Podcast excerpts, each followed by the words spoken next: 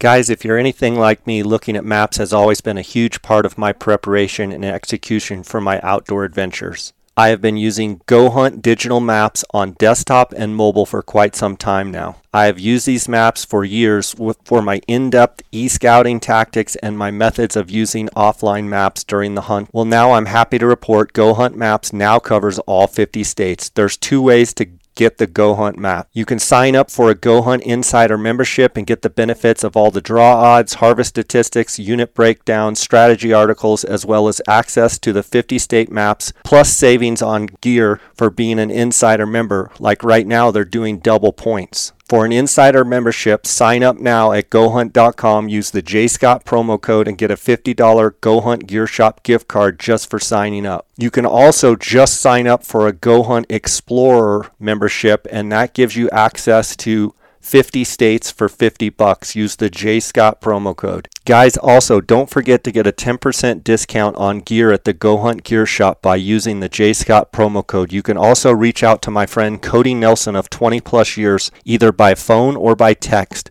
602 399 3699. Make sure you tell them I sent you. I want to thank GoHunt.com for their loyal sponsorship of my podcast. We're over 815 episodes in, and they've been with me for, since the beginning. I also want to thank Kuiu Ultralight Hunting for their sponsorship of this podcast. They provide the gear that I use on all of my hunting adventures. You can go to the Kuiu website directly, kuiu.com, order directly. They're a direct-to-consumer company. Uh, they make the best gear in the in the hunting industry, and I've been a loyal supporter of theirs for years. Also, phoneskope.com. Go to phoneskope.com. Use the J Scott or JScott22 promo code, and you're going to get a 10% discount at PhoneSkope. Guys, thanks for listening to the podcast. Thanks for, for supporting me. If you have any questions or you'd like to send me a comment, the best way to do that is on my Instagram account at JScottOutdoors. Again, let's get right to this episode, and thanks for your support. Guys, welcome to the J Scott Outdoors podcast. Today I've got Pat McCarty of Shadow Valley Outfitters. Pat, how you doing? Doing really good, Jay. A little wet right now. We're hunting antelope and we just got rained out, but we're doing good. You know what? It's always great to hear it's raining in Arizona. It looks like about the next 10 days there's anywhere from a 30 to 80% chance of rain every day. Um, that's good news, right? It's not when you're trying to kill antelope, but it's good for, for our animals.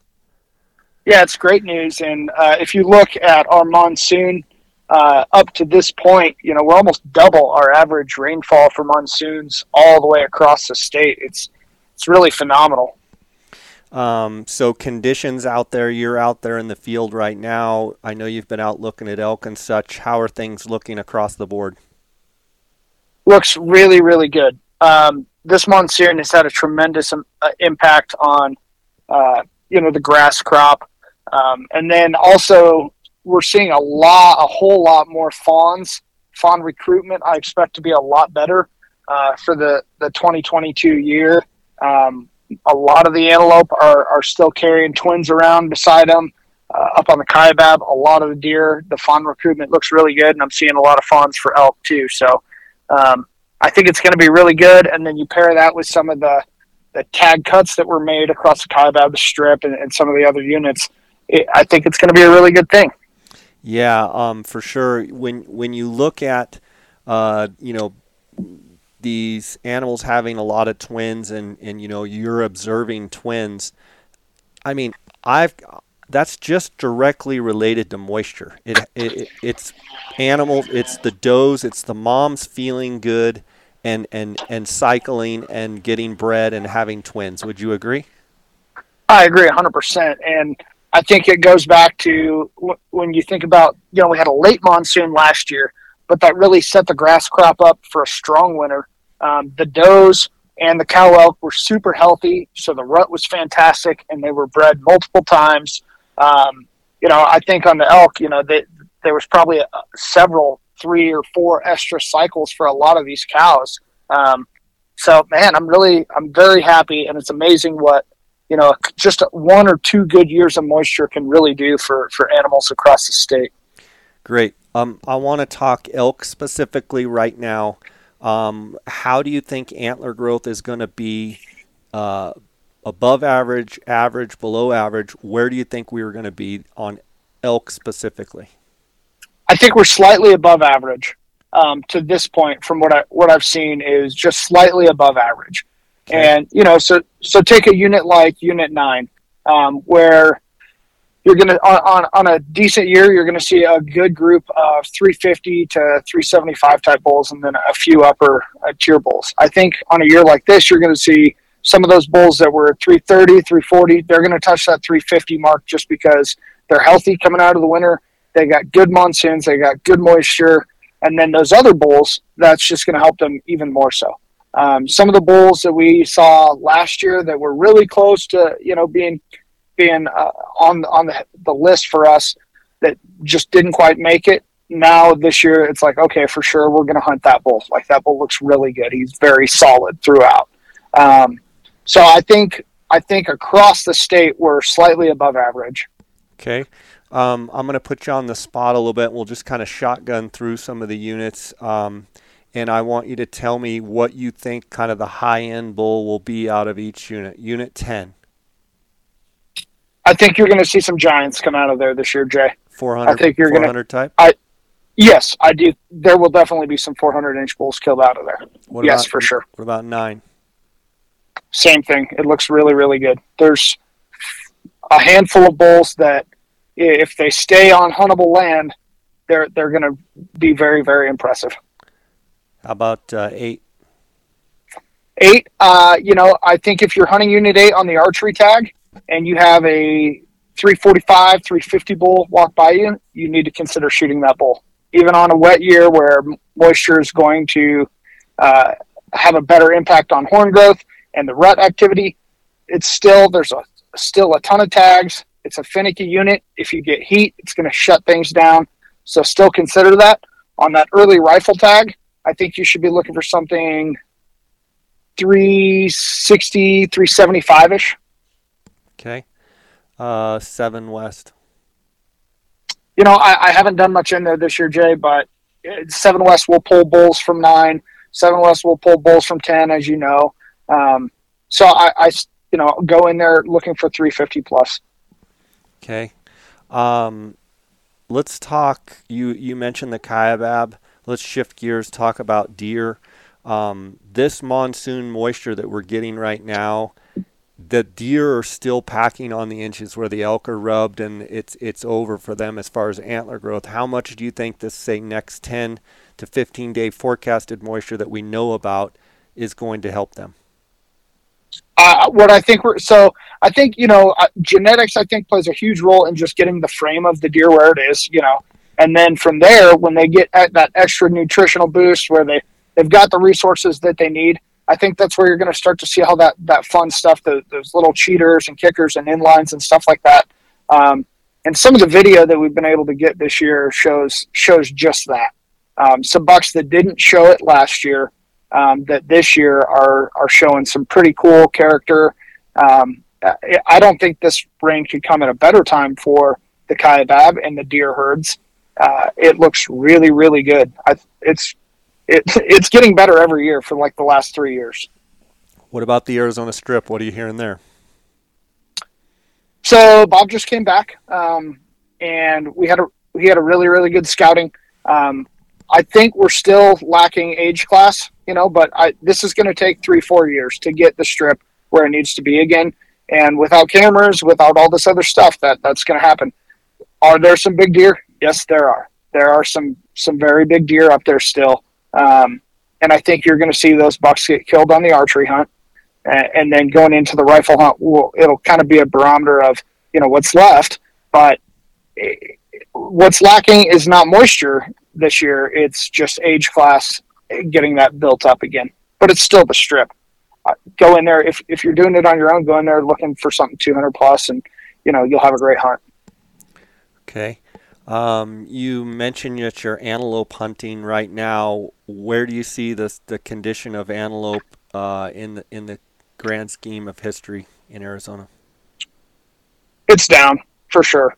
Um, yeah, they're rutting like crazy right now. I mean, they are. There's uh, we got one doe or uh, yeah one hot doe right now where we're hunting, and there's seven bucks chasing her. and you go to the next the next you know draw, and there's five bucks chasing a different doe, and it's extremely fun, very very exciting. We're having a blast. Uh, it's very difficult when they're running you know half a mile in each direction, chasing each other, and then chasing a doe, and it's a blast, and the conditions are great, and the animal animal health is great, but you know, like in 19B, for example, just loss of hunting area and then the encroachment of development mixed with the proficiency of archery and the proficiency of muzzleloaders over the last five to seven years, we've killed a lot of really good bucks, and now we're now it's it's a little bit tougher to find good good bucks. It, really, it I mean, that's unfortunate, um, but that's the, definitely the case. It used to be on every hunt in the state a book buck was was doable. That's not the case anymore, is it? No, it's not, um, and it's really disappointing. I, I'm really sad about that. Um, but you know, like this hunt that we're on right now, there's there's a couple really nice bucks that would be a Pope and Young type buck, but they're on private land, and the landowners do not allow access at all on some of these pieces now, for one reason or another. Um, and you know, so like this one is where we're just like, okay, out of out of these five bucks that are all going to score real within an inch or two of each other, which one do you like the look of? All right, now let's go hunt that one, and that's what we're doing. You know, um, so and I don't I don't see a quick fix to this at all because you know they're not going to cut tags on this stuff.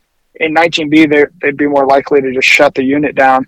Um, than it, there's just there's way too many tags versus what we're actually seeing for uh, good quality bucks. I was going to ask you, what is the fix for the antelope in your mind? Just cut tag numbers, right?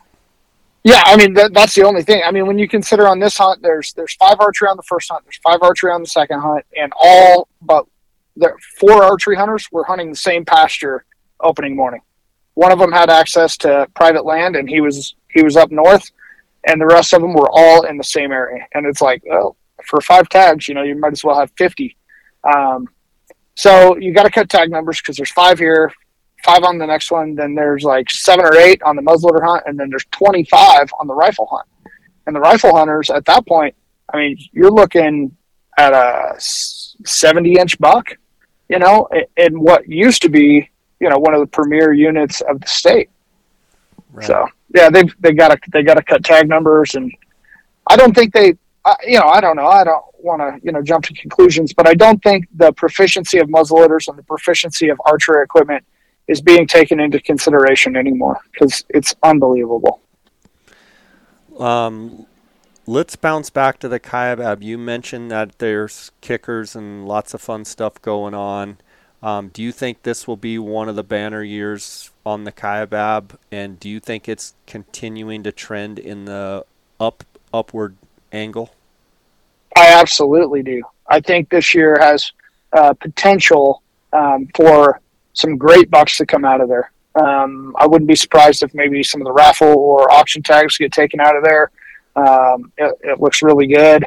There's a, there's a handful of bucks, you know, that just knowing about them on the late hunt, you know, unless they unless a lion got them or something like that, uh, be really really impressive deer this year. Um, so I think you know going into this archery season, there's going to be you know the archery up there's it's hard, you know, so take that into consideration. But I think there's going to be a handful of really nice deer that get killed on the archery. There's you know there's still a lot of hunters that go up there and they're like, hey, I just want to kill a buck, and th- and they'll have that opportunity.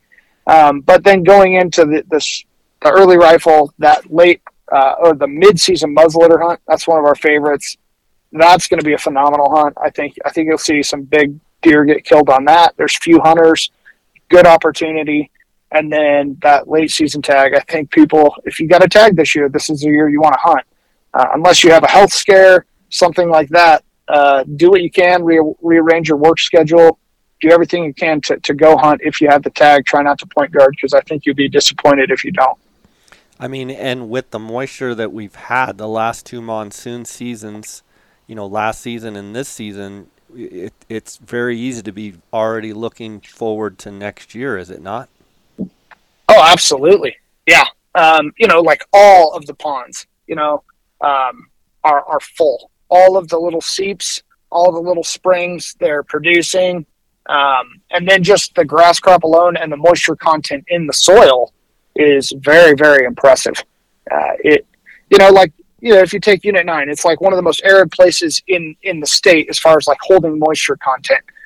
You know, I was up there last week, and It's like, man, I need an airboat to get around this place. There's there's standing water across the place, um, and elk are spread out, and there's elk around every corner.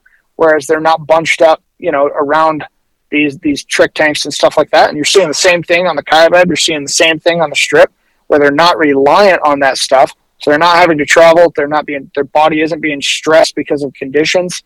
Uh, it looks really good. I think the Kaibab is, like I say, I, I wish I had a Kaibab tag this year. and and that goes for the east side and the west side. I mean, equal moisture yeah. in both places. Both look great. Yeah, and uh, um, to me, yeah, um, and you know, uh, James Vine uh, does ninety percent of our stuff up there, um, and he's very, very excited about that. He's um, you know, there's he he's very excited about a few deer. Um, you know, so he's seen a lot and he's done a lot. So when he gets excited about a deer and he tells me, uh, you know, hey, I'm finally videoing deer, instead of just telling me about it, you know, that's exciting because it takes a lot for him to to really uh, get his blood pressure up. Great. Um, we've got the archery strip hunts, uh, archery deer hunts up there on the strip. Bob just got back with as much moisture and tanks and everything spread out, um, it's going to make sitting water pretty tough. Wouldn't you agree? It sure is, Jay. And like you know, that's conducive to what we do because we're primarily spot and stock, anyways. Um, so our scouting is typically the same as you know how we would go about our hunts. And you know, Bob was able to go up there with a few guys, and they were able to locate some really good deer that were not near water sources um, and they were you know kind of in out of the way places because they're comfortable there. They've got all the food they need, they got all the water they need, um, and they're not having to travel or they're not having to stay close to water sources. You know, um, because ever since last winter going into it, you know, on the rifle hunt up there last year, it was green, like green, green grass. And so they had that good health going in. The wintertime, it wasn't super wet, but it wasn't horrible. So it wasn't you know uh, bitter cold and it wasn't super deep snow or anything like that. So they really weren't stressed out throughout the winter. And then they go into spring, they're healthy, good monsoons. I think it's going to be fun. Um, I think people, you know, if you're going up there on that strip hunt, on the archery hunt, and you're planning to sit water, I think you're in for a long sit. Um, just because deer don't have to water. There's so much green grass, there's so much moisture in the ground, and there's so much dew on the grass in the mornings that they don't they don't really have to go to water necessarily. Um, you know, they may do it out of habit or they're close by or something like that, but they don't have to. I don't think. One last question. I'll let you get back to antelope hunting. Um, with the with the trail camera ban in place, how do you ultimately think that's that's going to play out? Let's say over the next three to five years in animal quality. So we've talked a lot about uh, what we've what the trail camera ban's going to do. I think what's going to happen now is on both the elk hunts and the deer hunts, guys are going to go in there and they're going to see a bull or a buck, and they're going to say, "Hey, I really like that deer." And you know whether they know how to score or or not, they're going to see it and they they like it and they're going to shoot it and they're going to you know and they're going to walk up there and they're going to be thrilled to death with that deer, no matter what it is, because they don't have the image, the the trail camera that you know, oh, it's the buck that has the left side dropper, and they're looking at this. Well, it's not him, so they pass. You know, when they should kill the deer because they're going to be very happy with it. So you're gonna you're gonna have a different class of deer getting killed. The the top tier bucks are not always going to get knocked out because they don't have you know 20 mercenaries trying to kill them. So they're going to get a chance to breed. They're going to get a chance to reproduce we're to get there's just going to be some deer that are not known about and bulls that are not known about they're going to continue to breed. It's going to bring the age class up. It's going to bring a good strong genetic class back. Um, there's a lack of information now. Um, there's still going to be some guys that go up there and, and crush it and kill and then there's going to be some people that are, are going to get lucky and i'd rather be lucky than good anytime. Um, but i'm excited. I, I, I know that there's still a lot of heartburn and, and there's this and that about it, but I'm looking at the positive in this thing, and I think like for me personally, I'm sitting on enough bonus points to draw the archery tag. I'm going to wait three to four years because I think it's going to be a really, really fun hunt, not knowing exactly what every single thing is out there. Um, so uh, that's kind of where I'm at personally with it too. I think it's a good thing, and I think we're going to see an increase age class. We're going to see strong genetics brought back. Um, it's going to be good. Pat, it's always great having you on the podcast. Uh, let the listeners know how they can reach out, how they can follow you guys. Yeah, you can find us real easily, uh, Shadow Valley Outfitters on Instagram or Facebook. And you can always give me a call at 928 533 1903 and uh, hope everybody has a very successful hunting season this year. Awesome, buddy. Look forward to seeing you guys' success and go go uh, go dry out and get on those antelope tomorrow. Okay. Thanks a bunch, Jay. Have a great day. All right. God bless. Bye bye.